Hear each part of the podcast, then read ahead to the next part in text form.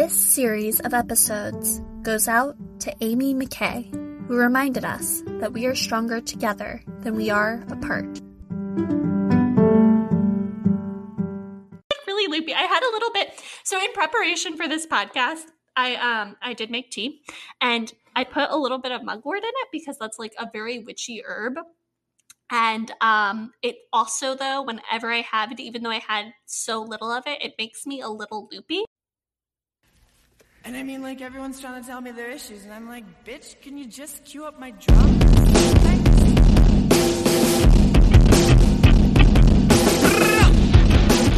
Welcome back to Rebel Girls Book Club, I'm Harmony. and I'm Maggie, and we're here to take you on an intersectional feminist approach to books from all over the spectrum. Bestsellers, we've got you covered. That one book from English class you hated while you read it but you can't forget, we've got that too. Comic books, nonfiction, it's all right here. So grab your tea, grab your blanket, and let's get rebellious talking about your new favorite reads. We're going to be reading September 4th through September 18 Okay. of The Witches of New York. And this is the new moon through the waning moon. And first, Ah. I know I can't see your cover anymore, but can you describe it for me? Like, what does it look like? So it's. Do you want me to start with the image or the font or like what? Start with the image on the front. So it's like a sepia toned background, and there's a lady on it, and she's got a m- mask over her eyes, except for one eye is cut out, and she's got very, very heavily red painted lips, and like a very traditional hairstyle for the time. So it's like straight a little bit on top, and then bam, intense curls, and she's wearing a black gown, and she's sitting in front of um. Oh my god, what is it called? like uh, a future reading glass orb thing. What are those called? Um, future ball. the future. Let's just keep yeah, she's just sitting in um, Crystal sitting in ball. front of a, yeah, a crystal ball, and she's holding something in her hand, but the font makes it kind of hard to see. And then you know it just says the witches of New York in like white cursive. Okay, so we do have the same covers. I was curious about that. That's very funny. I think so. Okay, because yeah. it took me the second reading of this book to figure that out. so I think we can assume from the cover that that's Adelaide, right? I didn't figure it out until the end, but honestly, when I read it, I wasn't thinking that intensely about the cover at the time. I was more interested in like the illustration slash design that went with the um. Yeah, those are cool. The illustrations. Do you mean like the moon, or do you have different? Yeah. Do you have different? Il- So I'm so I'm assuming we're looking at the same like part dividers. I just like the design of the moon and like the black pages and I just liked it. and then, so for what we're reading today, we have the new moon to the waning moon, and I kind of wanted to see if you thought that was significant at all, other than the fact that we're reading about uh, witchcraft, and traditionally, at least neo witchcraft, has a lot to do with the moon. Did you pick up on any of that? Yeah, yeah, yeah. I mean, I think also this is very much a coming of age story in a pretty traditional way. So for me, also the new moon just kind of reminded me of like, all right, you know, we're starting on a new adventure. Like we're going to see the growth over a period of time, sort of deal. So I thought it was just like a clever way to tie in the witchcraft with kind of the coming of age sort of elements. I agree. Okay. And so it's been a few weeks since you've read this book, and um, I'm sure if anyone actually listens, they're going to want a summary. So I'm going to do my best.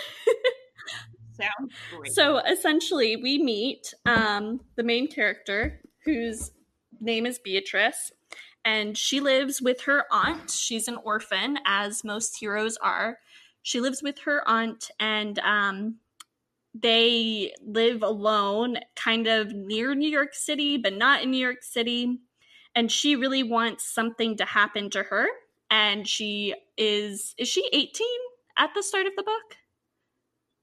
Yeah, like 17 or 18. Okay, yeah. So she's like right into that coming of age type of place. So she goes to New York City hoping to be an apprentice at a tea shop and she meets our two witches, Eleanor and Adelaide. She has some sort of weird visiony thing with a ghost. and um, we hear a lot about her kind of being the chosen one at this point, and we also get to end the the tale with two fairies who are going to give her some sort of prophecy dream. They give one to Eleanor. That's how we're introduced to these two characters. Um, but they're talking about the fact that while they will eventually give Beatrice the the dream, it's not time yet. So we almost end on like a little bit of a cliffhanger because all of a sudden you're like, oh, like I wonder what this dream will be because there's such an intense emphasis, which we'll get into later, I'm sure, but there's such an intense emphasis on the specific timing and importance of dreams in this world. Yeah, I thought that was really cool. And I I guess we will get into it later. But um first, I wanted to ask you cuz we had kind of been chatting about this over Facebook Messenger as we do. And I wanted to ask you what you thought of the three main characters because you named two of them as being your favorite, but you did not mention the other. My favorites were um I really liked Beatrice and I really liked Adelaide. I had a slightly harder time connecting with Eleanor, but I don't think that's because of the book. I think that's just because like Eleanor is very different from who I am. Um Do you mean Adelaide is different? Adelaide's the one with one eye. Yeah, I know. Oh, okay. So Eleanor is different. Okay. She's different from whom I am. I was thinking more along the lines of like, so Beatrice is someone that I can really identify with. I think as somebody who's like in their early 20s. Uh, I just graduated grad school and have no idea what I'm doing now. Mm. like, I'm at the beginning to a certain extent of my coming of age story. So, like, I'm with her. Adelaide, for me, in a lot of ways, kind of embodied some things I think I would like to be. Um, and for me, Eleanor, to a certain extent, I just I had a really hard time connecting with her. I think it's potential that when we first started talking about this, I had different feelings about it. But I don't know, the more I think about it, the more I just found Eleanor to be kind of hard to connect with. I found her a little bit cold to a certain extent, which was weird because I think that Adelaide was meant to be the cold one. But yeah. the more it sat with me, the more I, I no longer felt that way. Okay, interesting. Okay, yes, because I did, did I tell you something different a few weeks ago? I'm sure I did. well, yeah, no, I think in the message, at least what I interpreted was that you didn't connect with Adelaide, who was fun. It was funny to me because I think I kind of connect with Adelaide a lot. Not that I am, um, and not that I'm like her, but I just like her boldness, and I like that she's all about the shock factor. Um, and I did kind of reading this connect you a lot with Eleanor because you're a very wise person and Eleanor is such she's she's very much the motherly archetype I feel like in this story. Yeah, I can see that. And I mean, I see similarities, I guess, to a certain extent between myself and Eleanor. I guess my problem was more like. It's hard to explain. It was just something about the way her parts were written did not stick with me and connect with me emotionally in the same way as Beatrice and Eleanor's parts. Um, because the other thing I think we need to mention about this novel is that it's multi perspective and not just from our three main characters' points of view, but other people also get tossed into it. Men involved themselves with the business of making miracles, men in starched collars and suits, men in wool caps and dirty boots, from courtyards to boardrooms to the newsrooms of Park Row. We're during the industrial age in this book, and we're talking about witchcraft, which is kind of seen as an old timey religion, but it's also in correspondence with women and um, the industrial age i feel like in this book is painted as a very masculine sort of thing mm-hmm. if that makes sense. Yeah. You have any thoughts on that? I mean i guess just that i agree. Like i i think that this book it is simultaneously about like coming into your own power and transcending boundaries but i think that it's also still very much a gendered world. Um i think yes. the difference is that like men's roles in this story are pretty you know traditionally men's roles and what we think of them historically and also as how we think about them today whereas women's roles are yes it's kind of about being domestic and stuff but because we follow three witches it's much more about like witchcraft and finding power in your own place I actually didn't really know how I felt about that to be perfectly honest. Um I kind of You mean like as a Oh. as a writing style or about that premise? No, I think as a premise it's good. I think I just kind of wish that we saw a little bit more transcending of boundaries like between the two worlds if that makes sense cuz like we see a lot of growth in our three female characters, but we also do get a man's perspective um throughout the story as well. And like he is just kind of evil the entire time. Like, I think my problem was more that, like, the one dude character in this story is just painted out as to be a villain the entire time. You're talking about the Reverend, Yeah, right? I'm talking about the Reverend. Yeah. okay. I just kind of wish we could have seen, like, maybe one more character who is a little bit more nuanced in that regard. Um, not to take away from the fact that like this is supposed to be a women's story about women's empowerment, but I just I don't know. I I personally kind of like it when there's also more growth and and transcendence and kind of realizing the the wrong a little bit in male characters as well, if that makes any sort of sense.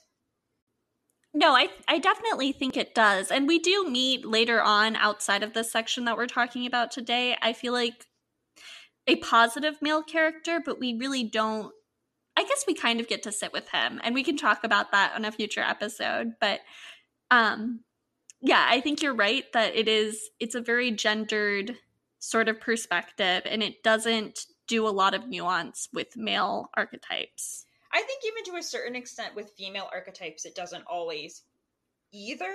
Like, there's growth in this story with our three female characters, but there's also a certain level of like, they kind of stay the same throughout the story as well, which I know is a complete juxtaposition as an opinion, but like, there aren't that many radical changes about the three of them. Um, Mhm.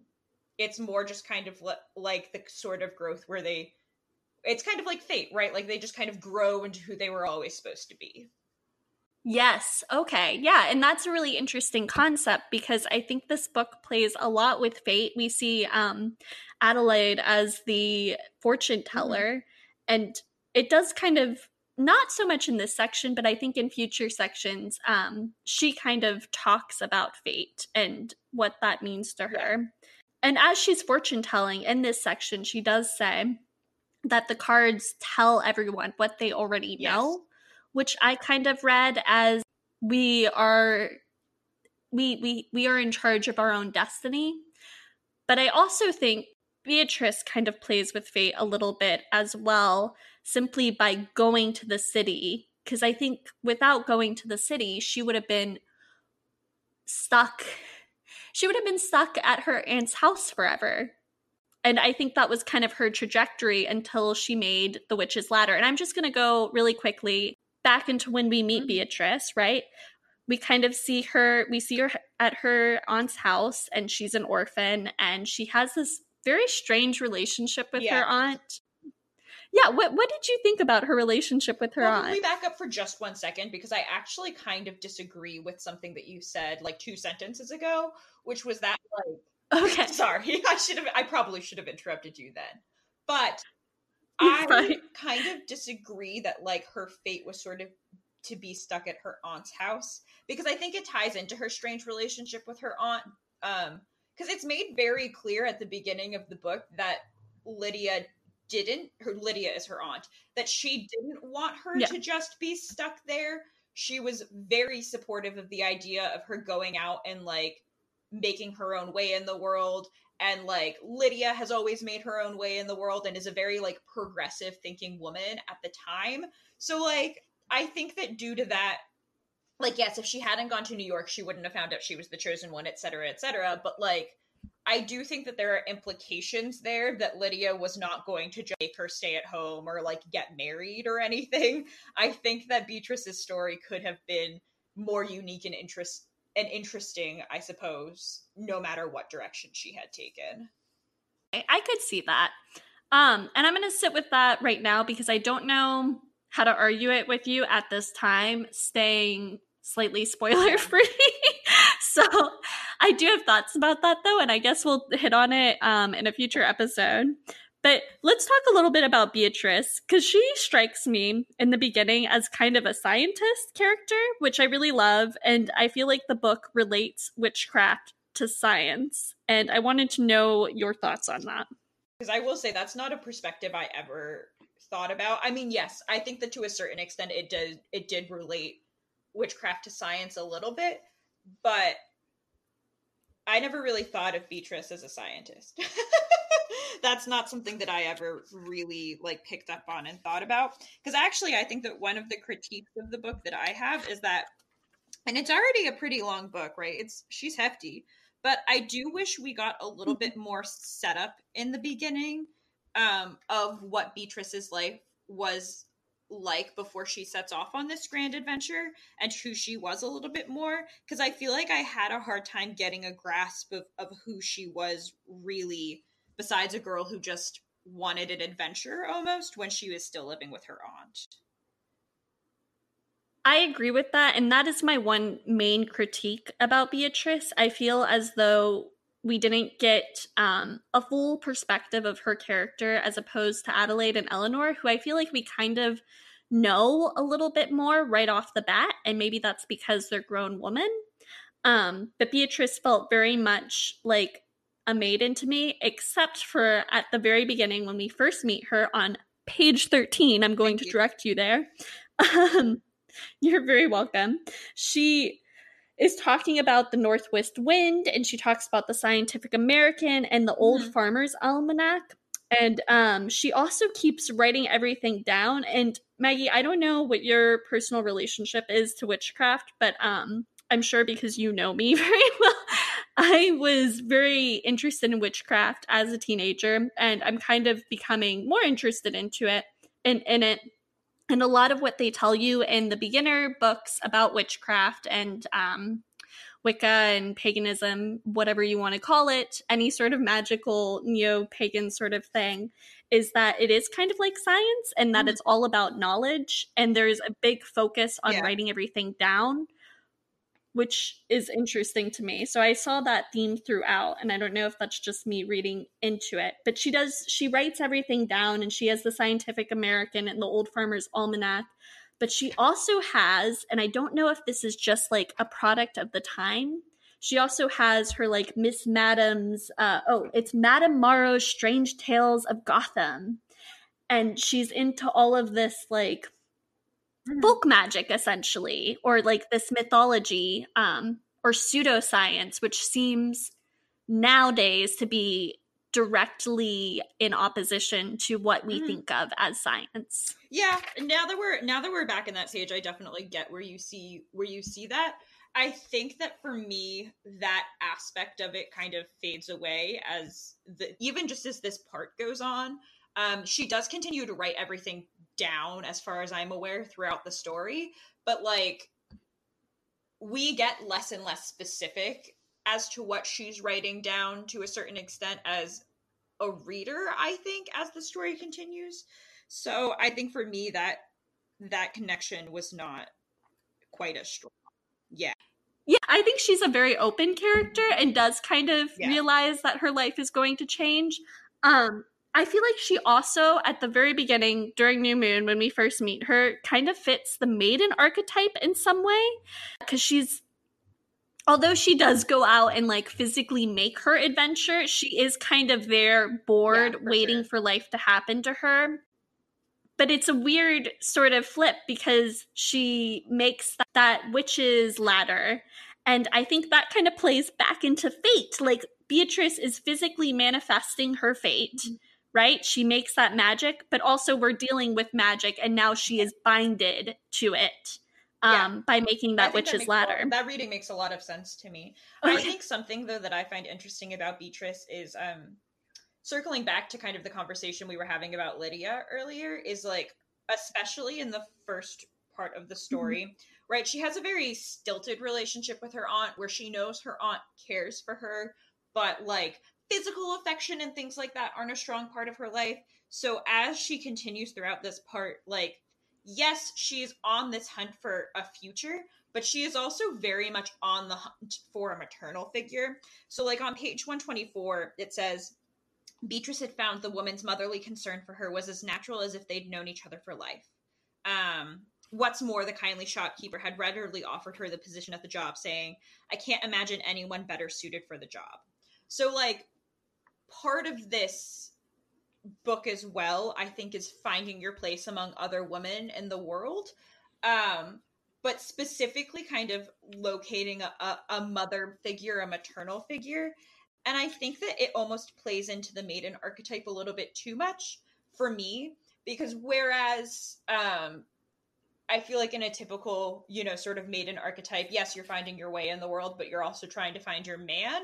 And I think that flips it a little bit on its head here because instead of looking for a man, Beatrice is kind of looking for a mother figure but it's also still kind of insta love, if that makes sense. Like, these three characters fall together, especially Beatrice and Eleanor, in kind of a mother daughter relationship, extremely quickly. Like, unbelievably mm-hmm. quickly, you know? Especially given the fact that Eleanor is supposed to be really pissed off about the fact that um, Adelaide had put out the the ad to have help in the shop anyways, you know?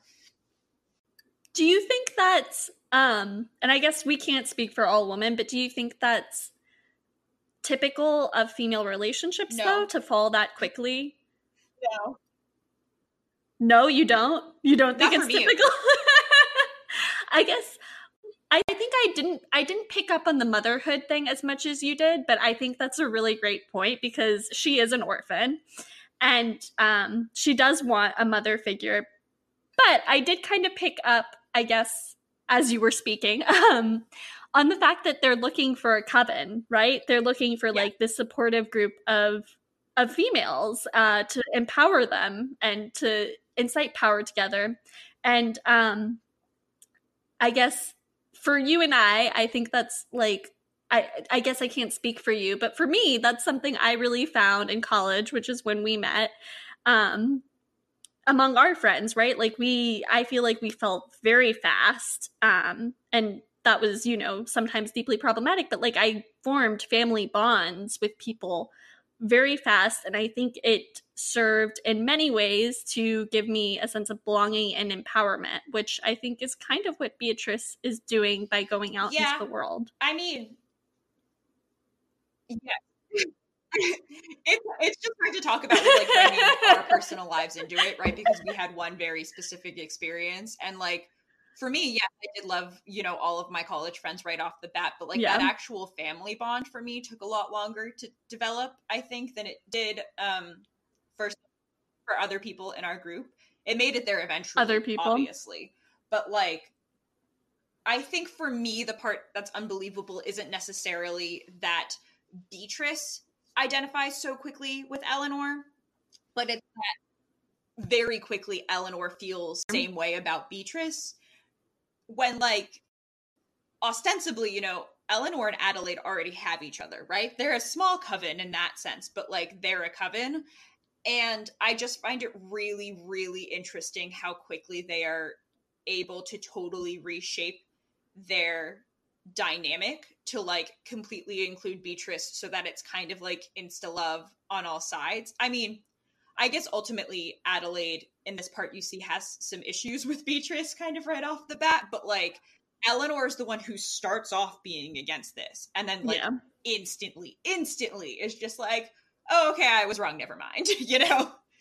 I think that part of that was yeah, because Eleanor had gotten the dream about Beatrice uh yeah so she she got the dream about beatrice and i think that's what really forms the like okay yes you have to be here. And i think that relates a lot to another big element of witchcraft throughout this book which is the idea of woman's intuition um which i think may be positive but i'm not entirely sure because i feel like I'm a person who does not always trust my intuition and sometimes that's like or I guess I I analyze my intuition a lot like I'll feel it and because it's just always there and then I'll analyze it and then see whether or not it's reasonable but this book I feel like is very much advocating um and I do think it's kind of an element that goes into witchcraft because I think Ami McKay must have known about Yeah. modern day witchcraft and is playing a lot with that knowledge base. But she talks it it, it is very Yeah. much pushing for like women to trust their intuition. And I don't know, do you have any feelings about that? Mm, I think I don't because I think I have a much different relationship with my personal intuition than you do. I do trust my gut pretty much on all circumstances. And like, have I been wrong before? Yeah. Is it that often? Frankly, no. You know? So like I don't necessarily have that analysis aspect. So for me, that part of the book was actually pretty believable and natural and really didn't stick out to me at all because I think that as a human, that's the way that I operate in a lot of ways. do you think that it is something we should be encouraging To trust their women gut. to do more? Uh, to trust their intuition? yeah, I think I think that women have a lot of doubt about themselves nowadays. You know, uh, just kind of as a general blanket. Like, for example, so uh, as I just mentioned, I just graduated Mhm. from grad school, and as part of that, I had to take an exit class that was essentially all about like how to go and get a job, and something that they my cohort was about 33 people and it was like 28 women and or women identifying people and five men or male identifying people it was drilled into our heads the entire time that studies have just shown and shown and shown now that unless a, a woman meets every single criteria for a job listing for example like every single one they won't apply. Whereas for men if they meet about half usually they'll apply anyways. Yeah. um and that like women need to trust themselves and their abilities and like their gut instincts more. And that's just like one very specific example but i think that that sort of idea of like if i don't meet all of these criteria like to the t if i'm not perfect for this position that kind of like over analysis can be really damaging um so i think that in situations like that at the very least it's it's better to trust your gut Part of that, though, is that a lot of women are going to feel more self conscious because we are raised to feel self conscious. And that's why we're not going to apply for um, a job if we don't meet all the qualifications. And um, I'm in a very different field than you, obviously. And because you, if, for people who are listening, Maggie is uh, going into arts management and curation of museums specifically, and I am a journalist and I've been working because I didn't go to grad school. I've been working for a few more years um, out in the professional field. However, when I'm applying for jobs, I feel, and I don't know if this is just like past experiences that maybe had some sort of sexism at play here, but I feel as though I'm not going to be qualified, even if I meet all of the Mm, So requirements, or like what if I don't, like I just feel like I'll underperform. yes, you should always be examining your feelings. But I do think that because there's like this superstition about even things like mother's instinct and stuff like that, that women are told a lot of the time that they should be analyzing their gut instincts and they should be really like Mhm. overthinking situations. And I think that moving away from that a little bit, at least, can be beneficial. Not in all situations or circumstances and not Yeah. for all people, but like I don't know. I guess I guess there's pros and cons to like believing in your gut instinct. I don't think there's like a cut and dry answer to be like, yeah, you know, like in every single situation this is a good thing, you know. I agree. And I also think um, since we're using the book as kind of a metaphor for their idea of intuition and witchcraft as intuition, I think at least in Beatrice's case, we do kind Yeah. of see both. Like we learn we we see her developing her intuition. The space was filled with the smell of damp stone, reminding her of the smooth rocks she collected along the Hudson as a child. Standing on tiptoe, she shifted slightly to one side to allow a bit of sunlight to pass into the box. All at once, she could see the rosy, mottled surface of the obelisk. The graceful curve of a glyph was within her reach.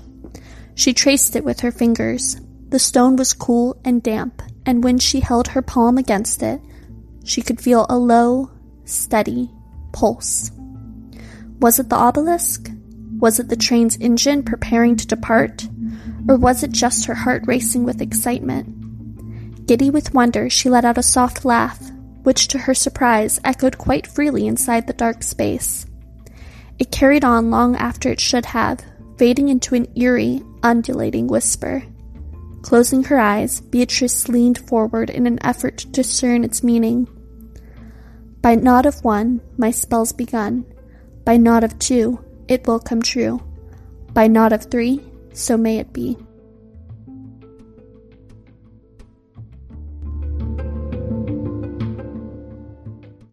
as it was coming like here is this like ancient magical thing from egypt and we're bringing it in on a train and it's going to like stand in industrial new york and i felt like there was a lot of blend in this book between the old and the new i wanted to share with you as i've been rereading this book in New York City, there's a lot of stuff like Cleopatra's Needle, and I didn't really know it was real while I was reading this until I read it the second time and then looked it up. And I'm living in New York City for anyone who might be listening.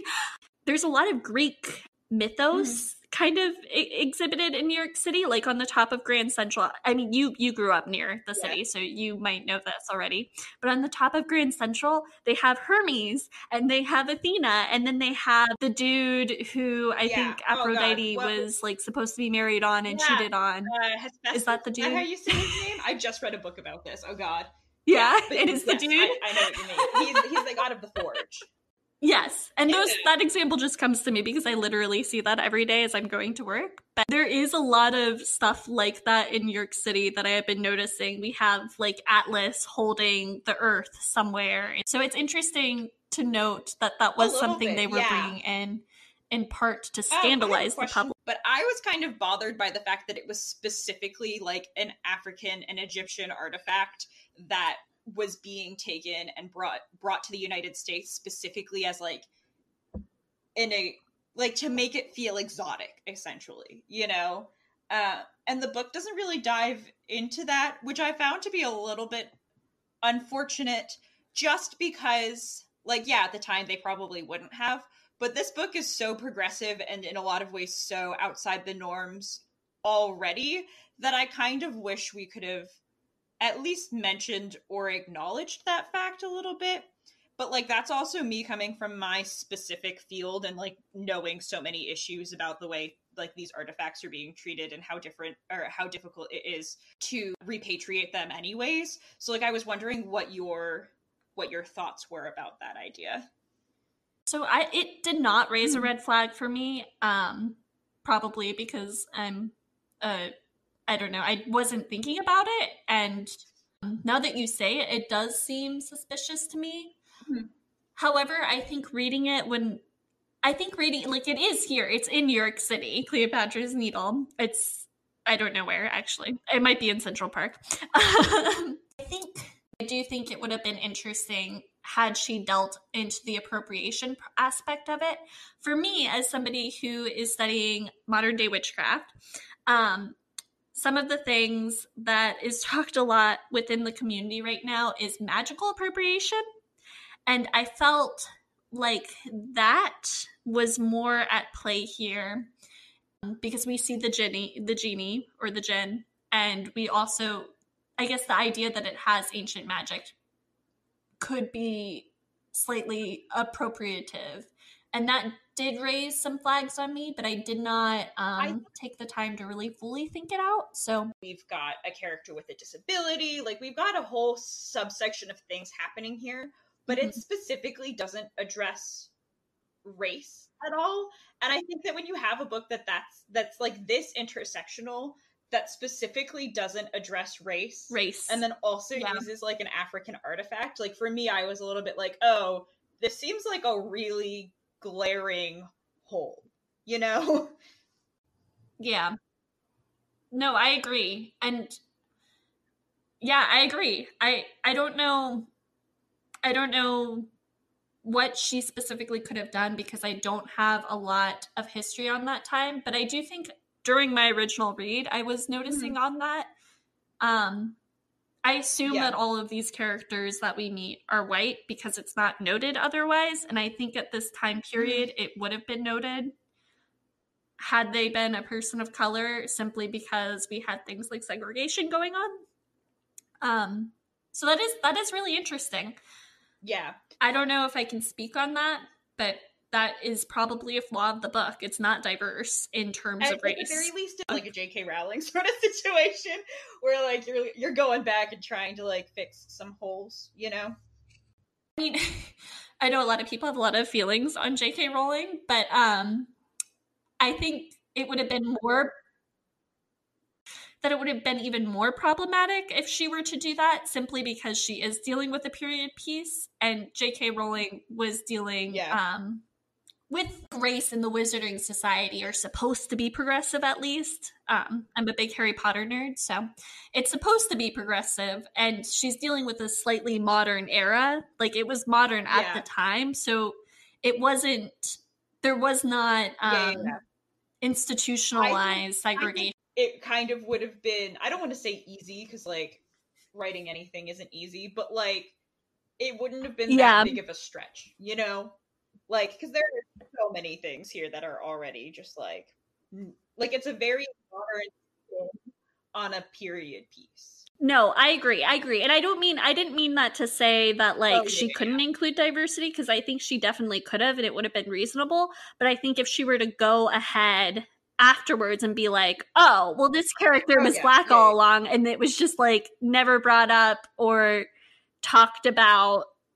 I think that would have been problematic. Like whereas J.K. Rowling can be like, "Oh, yes, I did have a Jewish wizard. He had this name." yeah, I um, think and that's it the is key still kind of day, is that problematic, I everyone's guess. I don't know. I'm gonna say because we're already at 48 minutes. Um, can we pivot for just a second to talk a little bit about Sister Piddock in this part? Because we haven't gotten to any of her talk about her yet. Sorry, you can probably hear my dog walking in the background. Um, we haven't talked about her yet, and for me, she was a really difficult character to contend with. I mean, as she was supposed to be, but I have a lot of thoughts and feelings about her. So I, I, I wanted to know how you felt about her. Have you read Handmaid's Tale? Yes, but not for many years. Okay. Well, um, I've read it and I've recenter, I guess, and I'm I'm also watching the show. But she seemed very much like a Serena Lovejoy or um Aunt Lydia sort of character, like a force of the patriarchy, like somebody who is so um oppressed that she is going to push her oppression onto other women. And I think this is something we see in real life. Um, not to get too political, but you know what? This is a feminist podcast, so fuck it.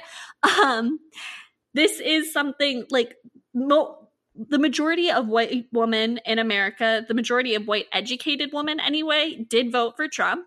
And kind of recently, I ended up going to a pro life rally to interview some people there. Hello. Okay, so we were talking about Sister Piddock, and you were about to talk about um, how she has many kind of modern day contemporaries. I went to um I went to a pro life rally and it was really big Yeah. and it was in New York City and a lot of them kind of saw the ultimate part of being a woman to be motherhood. I think I'm still processing the feelings about it even though it was like a month a month ago and I wrote about it already but uh I feel like these they were all very nice women and they were very nice to me um and i think whatever you want to do with your own body is fine and it's fine if you are opposed to abortion but i don't think it is okay to force your choices onto anyone else. And i think the problem that i am still kind of contending with when i interviewed these women was that even when I asked about contraceptions, I mean, most people did support contraception, but I, I just, one woman in particular, I was talking to her and she identified herself as a pro life feminist, but she talked about Abby, I can't say it right, but it's called Abby Forcient, Abby Facient birth control. And I didn't know what that was at the time. So when I went home to write my article, I looked it up, and this is something that people use to describe essentially any type of birth control. And it has the word abort in it. And I feel like it's really misleading to a lot of people. it implies that um, it, Mhm. it means that she doesn't support any birth control other than natural family planning, which is essentially doing sex during certain times of the month, which is not.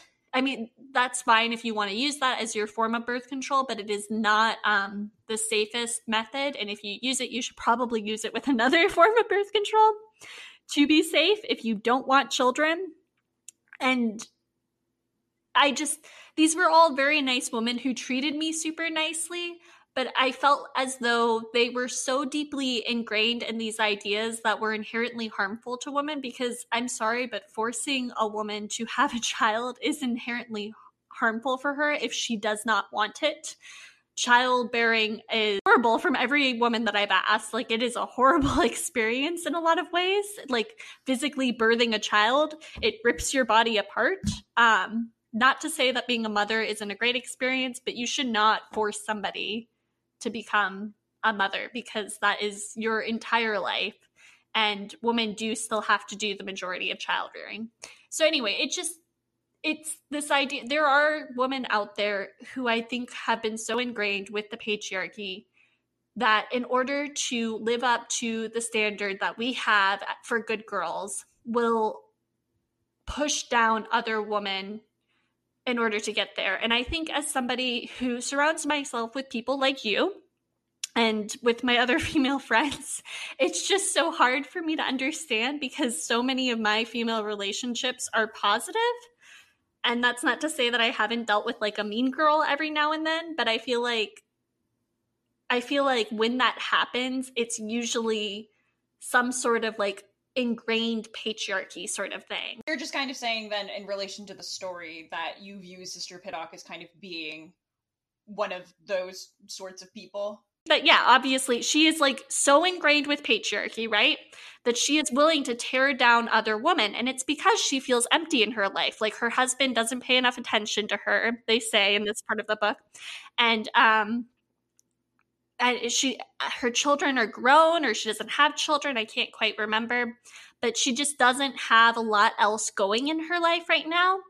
So she she turns to god and this preacher is i, I don't know the the form of christianity that she is um turning to and that is being pushed on her right now is inherently patriarchal and it's deeply problematic and it talks about women as being like sluts and witches and so she is tearing down other women in order to be this good girl and to please this uh, reverend that she has a crush on or something like it, it is for a man Yes, very much a crush on. Yeah, I, I I agree with you. I think the place where I disagree a little bit, just in relationship as to how she's handled in the story, is I wish she was handled with more nuance because she's kind of just painted out to be a villain a lot of the time.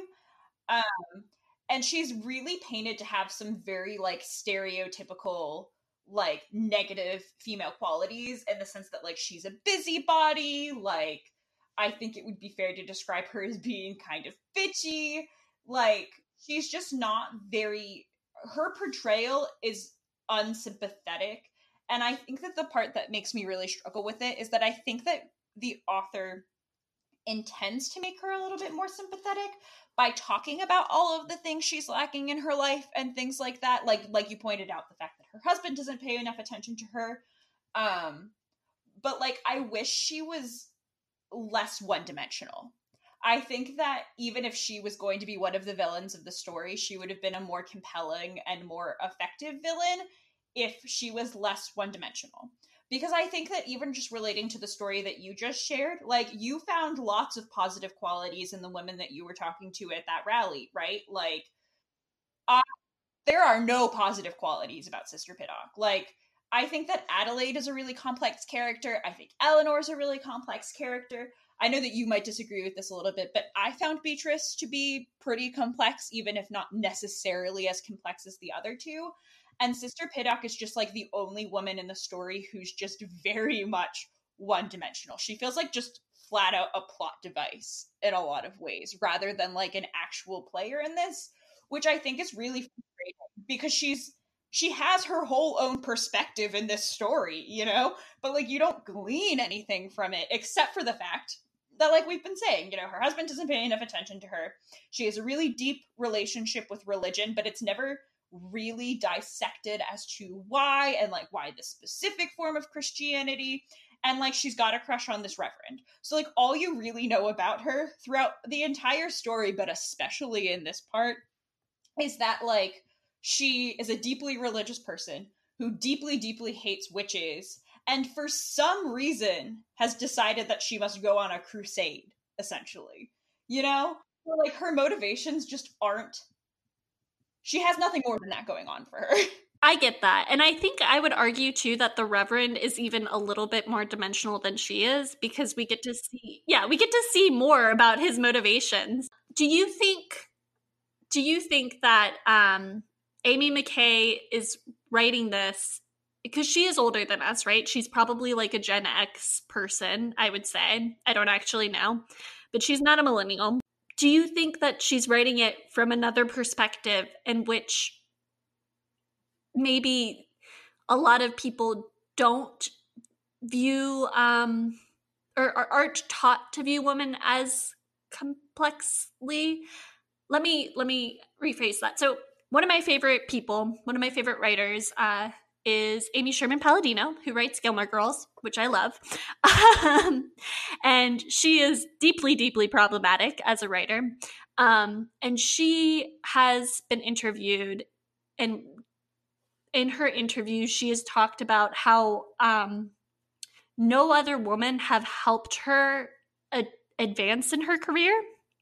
And I think that that is something I've heard echoed a lot from other women. Um, I don't think there is as much.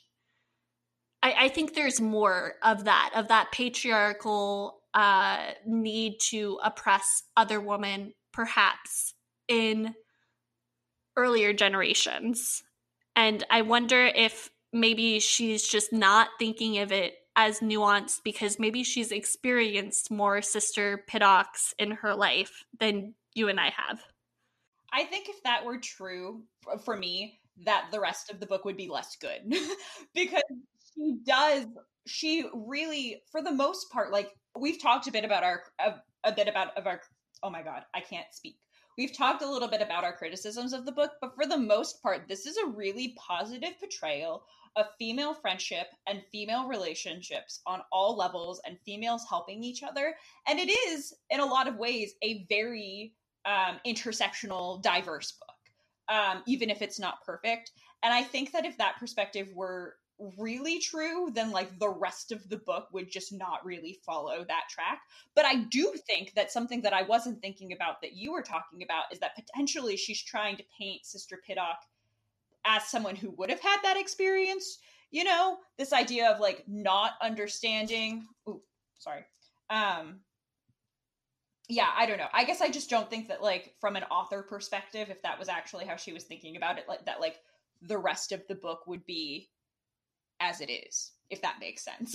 sense. That definitely makes sense. Um, because we were talking about Sister Piddock, can we talk a little bit about the Reverend and his ah, the Reverend? Um, here, I wonder if I might it might take me a while to find, but I think I have a quote.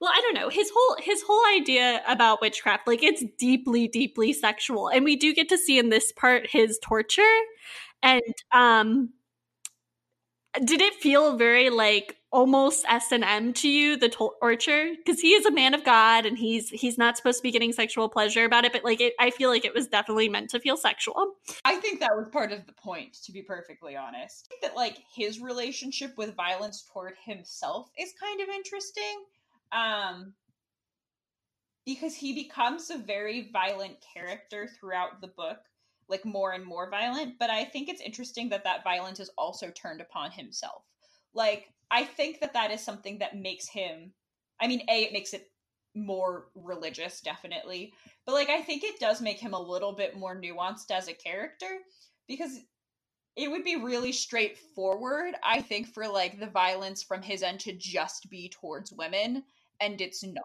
It's also turned on himself in the sense that like he cannot accept his own sexual desires like he doesn't really know what he's up to in a lot of ways and i think that to a certain extent he's just like this really pent up person who has no healthy releases and just like explodes in the most extreme sort of way. This is probably obvious and very general but do you think this is an example of how harmful patriarchy is to everybody? I think it is obvious yeah but i do wish it was done a little bit better. it gets so steeped in violence towards women that I think that like this is really the only part of the book where you end up seeing those kinds of implications. And I think it's also difficult because there's more male characters in the story.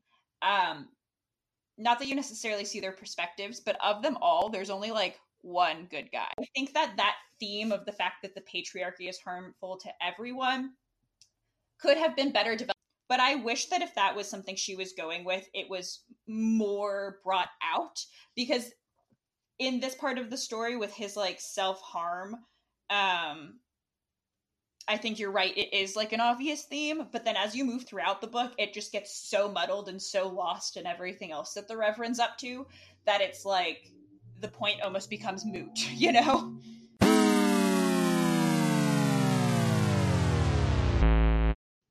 Lesbians! Yay!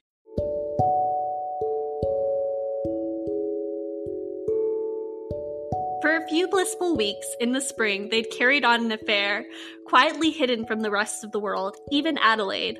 All through the month of May, it'd been flesh against flesh, honey sucked off fingers and breasts silk sashes wrapped around wrists, feathers plucked from bonnets for tickling thighs and ribs. This must remain a secret, Lady Hibiscus had insisted. Just between us two. Okay, so let's talk about lesbians. I have I've written down in my notes, Maggie, lesbians in all caps with four exclamation points. Page 78, lesbians. what does a lesbian look relationship look like in this time period? And do you think she did it well? That's kind of hard for me to answer as someone who's not a historian, except for to say that lesbian relationships were happening. And I think that in a lot of ways they did look like this, in the sense that, like, they were seen as negative things, they were to be kept under wraps, um, and things like that. I do think the book gives it a little bit of a modern twist with, like, um, the way that they meet and things like that. And both characters are pretty bold about it you know? Um but like i just appreciated that. I really enjoyed that part because i think for me that was an area of like representation that i wasn't expecting to see in this story was like this lesbian who is comfortable with who she is um and is really heartbroken through a lot of the book but like is able to pull through that and like still be a strong and powerful woman when it needs to be.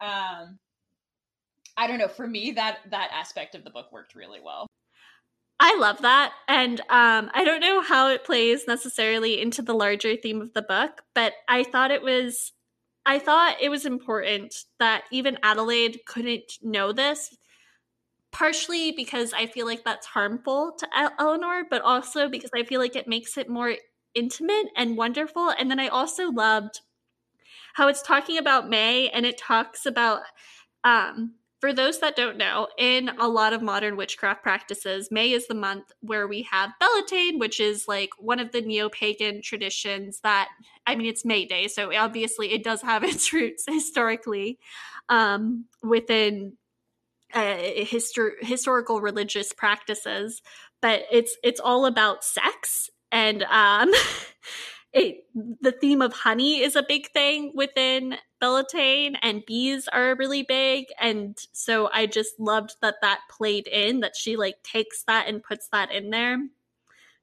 Um, yeah, I don't know. What were your thoughts on the secrecy? I, I guess even from Adelaide.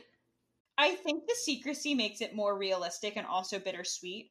As far as I'm aware, Eleanor is like out to Adelaide generally speaking um but like just keeps this affair secret and i think that i really agree with you that like on the one hand it's probably kind of indicative of the fact that like this is a harmful thing and like even from Adelaide, this isn't necessarily like an accepted practice sort of deal. But on the other hand, I think that the way it's written about in this book makes it feel very intimate and very just like sensual and sexy and things like that. And I don't think that that's necessarily a bad thing, right? Like, I think that the idea of having a secret romance or a secret lover sort of deal is prevalent throughout fiction with all kinds of relationships. It's just about whether I think the harmfulness aspect comes from whether or not like she had to keep it a secret specifically because she was with a lady who was married or like about to be married or if Eleanor happened to be straight or bi or pan and she had been with a man if like that same level of secrecy would have been necessary. And I think that the answer for Eleanor is I don't know. Like because on the one hand i think it's written that part of the reason that eleanor keeps it quiet is because this lady actually like means something to her for the first time in a really long time and like that's the aspect that she wants to keep close and quiet but then you also have to just like contend with the fact that this relationship would have been frowned upon, you know? And especially at this part in the book, we don't really know how Adelaide feels about the fact that Eleanor's a lesbian, you know? Like we just kind of get the feeling, I would say, that she is aware of that fact. Yeah, no, I agree. Um I also wonder too though if the secrecy and this this felt like a very modern day or I, I don't know, it's it felt relevant to today to what I hear from a lot of my friends who are in the dating world right now. But I, I wonder if it affected her ability to grieve. And I, it just, it felt like a lot of um, my friends who go through like breakups from non relationships, if that makes sense. Like I just had a friend who went through that recently. Um, what are your thoughts on that? Like, do you think it does affect her ability to grieve because it wasn't a official relationship and it wasn't recognized by society. Yeah, and I mean I think it's also just the fact that she had to deal with the grief by herself more than anything. Like I think that a lot of parts of a breakup, no matter how quote unquote official the relationship is, is like that idea of being able to sit down and decompress and like talk through what went wrong with your friends and things like that. And like she doesn't have that. So she's just kind of like heartbroken, like really, really heartbroken. So going back to part of the dreams issue we were mentioning earlier, part of the reason that um, I think their names are Honey and Twitch have to embed a dream in like very specifically in Eleanor's subconscious is because she's so heartbroken that she stopped dreaming for a little while. Like this heartbreak is so intense it disconnects her from a, a part of herself for a little while and I think that that's the part where, like, if she had been able to talk to even just Adelaide about it, that, like, things would have been different. Perdu, her bird, is very concerned about this. Like, that's the first thing we get from his sort of like point of view is that he is very upset and concerned for her like mental and emotional well-being and also for like her witchcraft abilities that she's not able to remember her dreams and share with him anymore.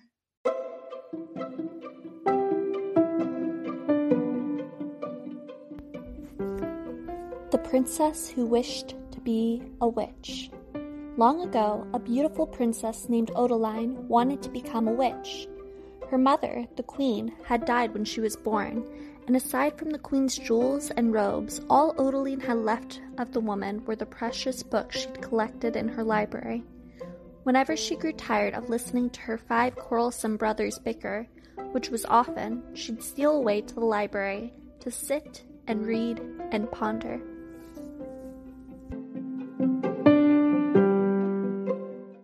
So I think that for me, and like these might be really obvious takeaways, but like the story does a couple of things. The first is that it sheds light on why, in this world specifically, the witchcraft aspect is um, needs to be hidden and things like that. The second is it's supposed to be the origin story for Perdu, um, which I think is important because there's lots and lots of like explicit and kind of implied hints throughout the story that Perdu is a lot more than he seems, which is why I was saying earlier that like something that bothered me about this book was that there was no like follow through on that theme. Perdu is important, but he doesn't end up being as important as I think it's foreshadowed in the beginning, if that makes sense. I think there's also a level of um this story uh, signifies her Eleanor's relationship with her mother um in the sense that like her mother is not afraid of showing her her own power um but also showing her that like just because you have power doesn't mean that like things are all going to work out right? So like odeline has this power. Odeline is a very empowered woman but she still gets tricked you know? She still ends up in a marriage that like doesn't start well um, and it's only through using her own power and her own strength and her own knowledge that she gets through that really terrible sort of situation, you know? So I think that there's like a level of this where it's like Madame St. Clair is not afraid to show Eleanor both the good and the bad in life, which I think is supposed to really highlight who Eleanor becomes throughout the story. Eleanor Adelaide a little bit more so, but Eleanor's pretty pessimistic about a lot of things. Um, neither Eleanor nor Adelaide are the most optimistic humans in the world by any means. That's very much left to Beatrice. But I think that this story specifically really kind of shows the reason that Eleanor is like so sure of herself. I think there's a level of like the person you rely on is you and your strength you know? Because i think that that's something that as close as eleanor is to adelaide and as close as she gets to beatrice like i think at the beginning of the story that's something she still struggles with especially because eleanor in a lot of ways takes care of adelaide. And i think that in certain ways their relationship ends up being very unequal. Because even when adelaide is genuinely trying to help her very beginning of the book she puts in the ad to get help her mindset from what we see from her perspective is literally just that she wants to help Eleanor. And when Eleanor gets wind of this, she accuses Adelaide of only thinking of herself. She doesn't think that anyone, anyone really has her best intentions at heart, no matter what the circumstances, no matter how close they are together. So I think for me, this story kind of like represents a little bit of the seeds of that feeling in Eleanor that we see in this part of the book. I didn't pick up on that, like Eleanor's need to be solitary. Um and that's that's really sad that she doesn't feel like she can open up to anyone. Even with Lady Hibiscus, like there's always part of herself she's hiding from all of the people in her life until Beatrice kind of comes in and is able to sort of open doors for both Adelaide and Eleanor. Can we talk a little bit about you touched on Eleanor and Adelaide's relationship and how I think for me reading this, and I really like Adelaide because she is such an imperfect character, and I really um, identify with those imperfections. I think, yeah, and but she, I feel like she, yes, she was thinking of Eleanor, but like she doesn't ever pitch in with a lot of what Eleanor does. And I think part of that is like the witchcraft stuff, but like she doesn't help with the housework or anything. And so I do think she was being kind of selfish, and she is a very selfish character. Oh, yeah, absolutely. I do think, though, that like Eleanor's characterization of that specific situation is a little bit unfair. Um, just because in Adelaide's mind, at the very least, from what we're told from her perspective, she was trying to get someone to help Eleanor. And like, should that person probably have been Adelaide herself? Yes. But I think that also touches on a more interesting part of Adelaide's character, which is that Adelaide does not consider herself to be a witch. She has weird like relationships with that word and with the implications of that all throughout the story. And she gets very bristly when Eleanor just sits there and is like, You're a witch, you know? Um, so I think that part of that and like Adelaide's trepidation in helping with the shop to a certain extent has to do slightly less with being a selfish character, which she definitely is. That plays out so much in, later in the story. But I think that it also comes with the fact that like putting herself fully into the shop and things like that means acknowledging this thing about herself that she doesn't know or understand and is also really frustrated by because she can't contact the ghost of her mother even though her mother is there all the time. And like it feels like a failure to her. It feels like a block. I think to a certain extent it makes her feel like a fraud. Witches see to things best sorted by magic, sorrows of the heart, troubles of the mind, regrets of the flesh. This is what we do, that's who you are. Adelaide has kind of owned the whole idea that she's like slightly selfish and unkempt and I, I think that's like very much a part of her identity and being a witch not only makes I don't think it's the power necessarily that she she feels um, threatened by, but also a witch in the way that Eleanor is a witch is somebody who is almost loving in some ways, like does take care of other people. I have this quote from page 27. So part of it I think is like a witch knows who they are and a witch also is helping these things that Adelaide just does not feel like she is qualified to help with. She doesn't like have any faith in her abilities, like you were saying. I think there's also an interesting aspect of it of something that like neither of us has really touched upon yet, which is that at this point Adelaide um has a very interesting relationship with herself. And I feel trepidatious talking about this prospect because this is something that like I have no personal experience with and I just like I just like with the race conversations we were having like I can't comment on this from like this is good or bad representation standpoint. It's just something that I've noticed, which is that Adelaide has been uh attacked with acid at this point in the book and she used to be a very very beautiful woman who is accepted everywhere she went simply for the fact that she was beautiful um, or at the very least, no one batted an eye at her, so to speak. Uh, and that is no longer true for her at this point in the book. So I think there's also an interesting conversation about like having to hide uh, or like worry about how you're presented in society. Because like Eleanor's thing that she has to hide from society, ostensibly, right? The fact that she's a lesbian, she has more control over whether people know that than Adelaide does about people actually looking at her face.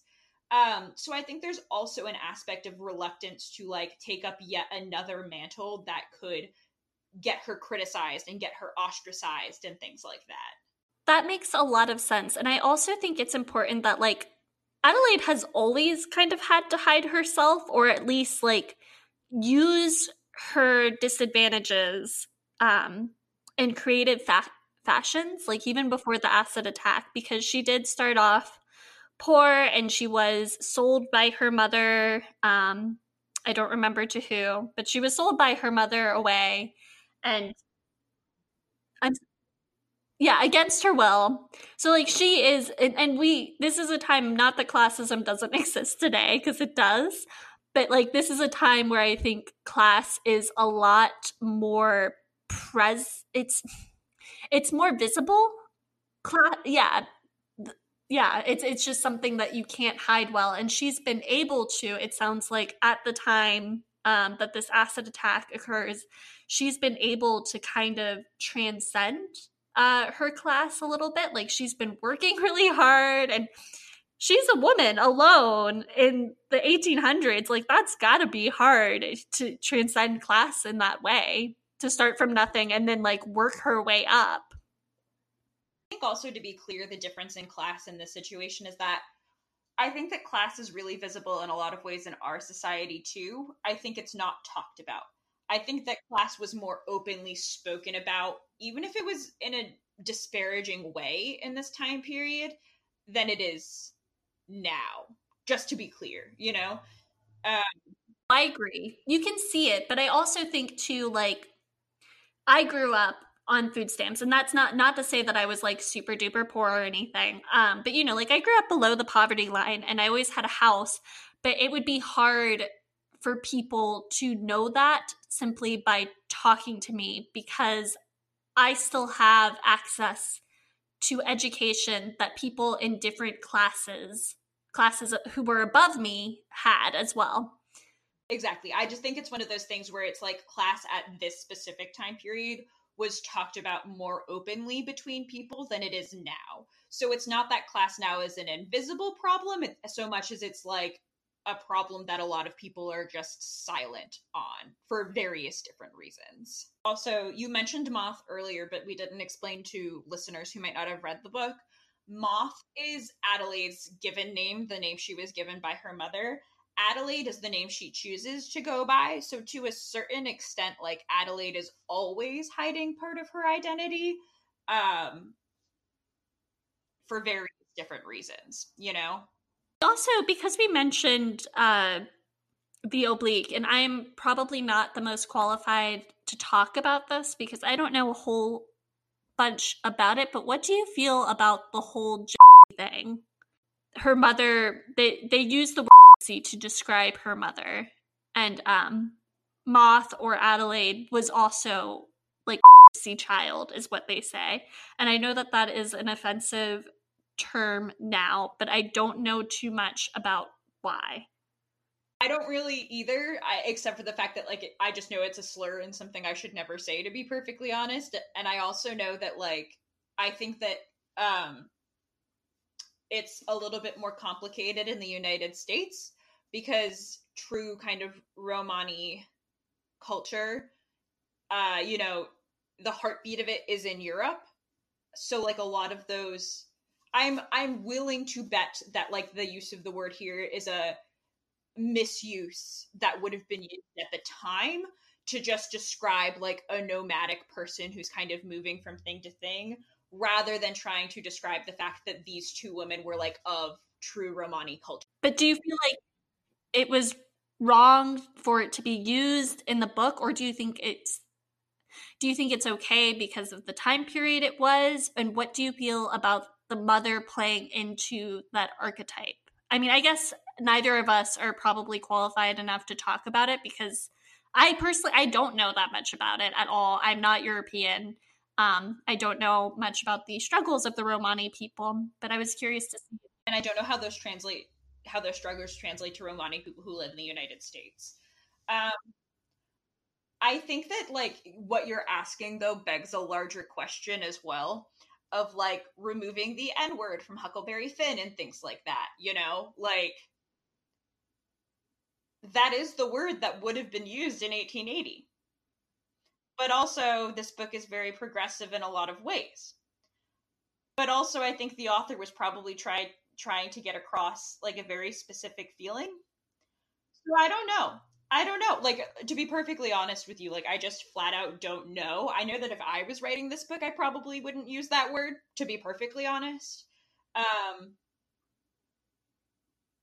but like I just I think like with so many other issues of representation as like a, a person who has absolutely not even just no experience with it, but like a very limited knowledge, like I really don't feel comfortable commenting on it, to be honest. Okay, I do think it's important that we brought it up though, even if we don't know what's going on. And um, if anybody does listen to this and wants to talk to about, us about it and let us know their perspective, um, and if they are more educated, please do. And someday I will put in an email address in here at the end of the episode.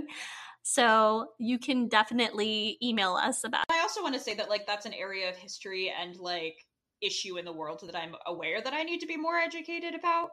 Um, so I think it's like really interesting that it's brought up, and I'm I really do want to learn more and have a more educated opinion about it.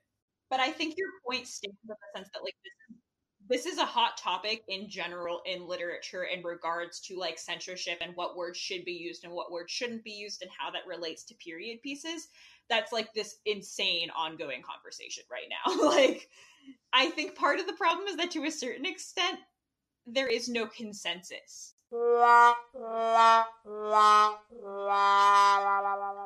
I want to know what you're reading, first of all. On the podcast, I want to know what you're reading. I just finished yesterday um, The City of Blades by Robert Jackson Bennett, which is the second book in a series that I very much enjoy. Um, he is swiftly becoming one of my fa- favorite writers. And just today, I started, but I'm like barely into The Age of Miracles by Karen Thompson Walker. But I'm really excited to read it because I just read her new novel, The Dreamers, earlier this year, and it was like one of the best books I've ever read. She does like speculative dystopian fiction in a very literary way. Um, but it's way more focused on like the human relationships that you have through tough times. Um, and it's just very good. So, The Age of Miracles, the premise of it is what happens when the Earth's rotation slows down. Oh, that's pretty cool. Okay, I'm all right. Yeah, I just wanted to ask that because I know that you're probably going to be reading something different every week, and um, I want to build my reading list. Um, right now, I am reading two books that I've been reading for a while because I've had craziness going on right now. But um, I am finishing up Not My Sidekick, or Not Your Sidekick, which is a young adult uh, novel. And it's a future novel, and I was reading it for my feminist book club in New York City, which you can find on Meetup. And if you live in New York City, you should totally join because it's the best experience ever. Um, and it's about a girl who lives in like this world in the future and there are superheroes and um, we were reading it for pride month so it's pretty good. I didn't like it at first because i felt felt like it was too simplistic but i had a friend who read it and really loved it and thought it was super cute. So i like have been piling through and now i'm really invested and um, yeah i definitely think it's worth a read. I'm also reading queering the tarot which i was reading for another book club. Um, and that is interesting i think. It's it's very much i think a book that's like not one that i just want to go ahead and sit down and read. It's one that maybe i want to like do tarot and then come back to because it's it's like an instructional book. It just essentially goes over each card and lets you know about how it could relate to um queer people which is interesting. Very cool. That sounds like an awesome read. I totally get what you mean though about like this is my problem with nonfiction all the time. Where like I'm really interested in the premise and I really like I want the knowledge that's in the book to be in my head, but I have such a hard time to convince myself to just sit down and read it. I also wanted to ask you what your personal and this is something I'm going to do every podcast unless you absolutely hate it, what your personal homework based off of this section of the book is I think for me, I've been thinking a lot about it, but I think because I am interested in witchcraft, um, and this is depending on whether or not I find out whether it is appropriative because I know that sometimes they can be, but I think I want to look and learn more about witches' ladders and um, how to maybe do a spell on it. Do you have anything that you uh, took away from this book that you would like to maybe implement before we next talk about the the other chapters of the book kind of covered it already just a little bit but like i feel like just the conversation we had about like the romani culture and things like that and especially how it relates to the united states like i think i want to look more into that because I think that it would also shed a lot of light, like the implications of that word and whether or not it should have been used in this context. I think, regardless, will still shed a lot of light into Adelaide's character.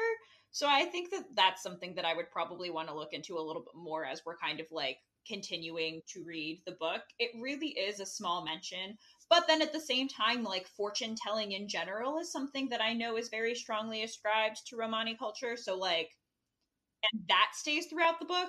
So I think I'd like to read up a little bit more on that if I have the time. I won't lie though, it might not be before next episode just because as was previously mentioned, I have a sick dog who's recovering from surgery right now, so like I'm a little preoccupied. You can follow us at Rebel Girls Book Club on Instagram, at Rebel Girls Book Club on Facebook, at Rebel Girls Book One on Twitter, and you can email us at rebelgirlsbookclub at gmail.com. Our theme song is called Pretty Boys Make Me Feel Ugly, and it's by The Gays. See you soon, and remember to read rebelliously. Oh, it's so fun. And if you uh, smoke it, you get a little bit high apparently. And it's like legal because they haven't I don't know. It's like it's a very mild high. You just can't have a lot or you'll die.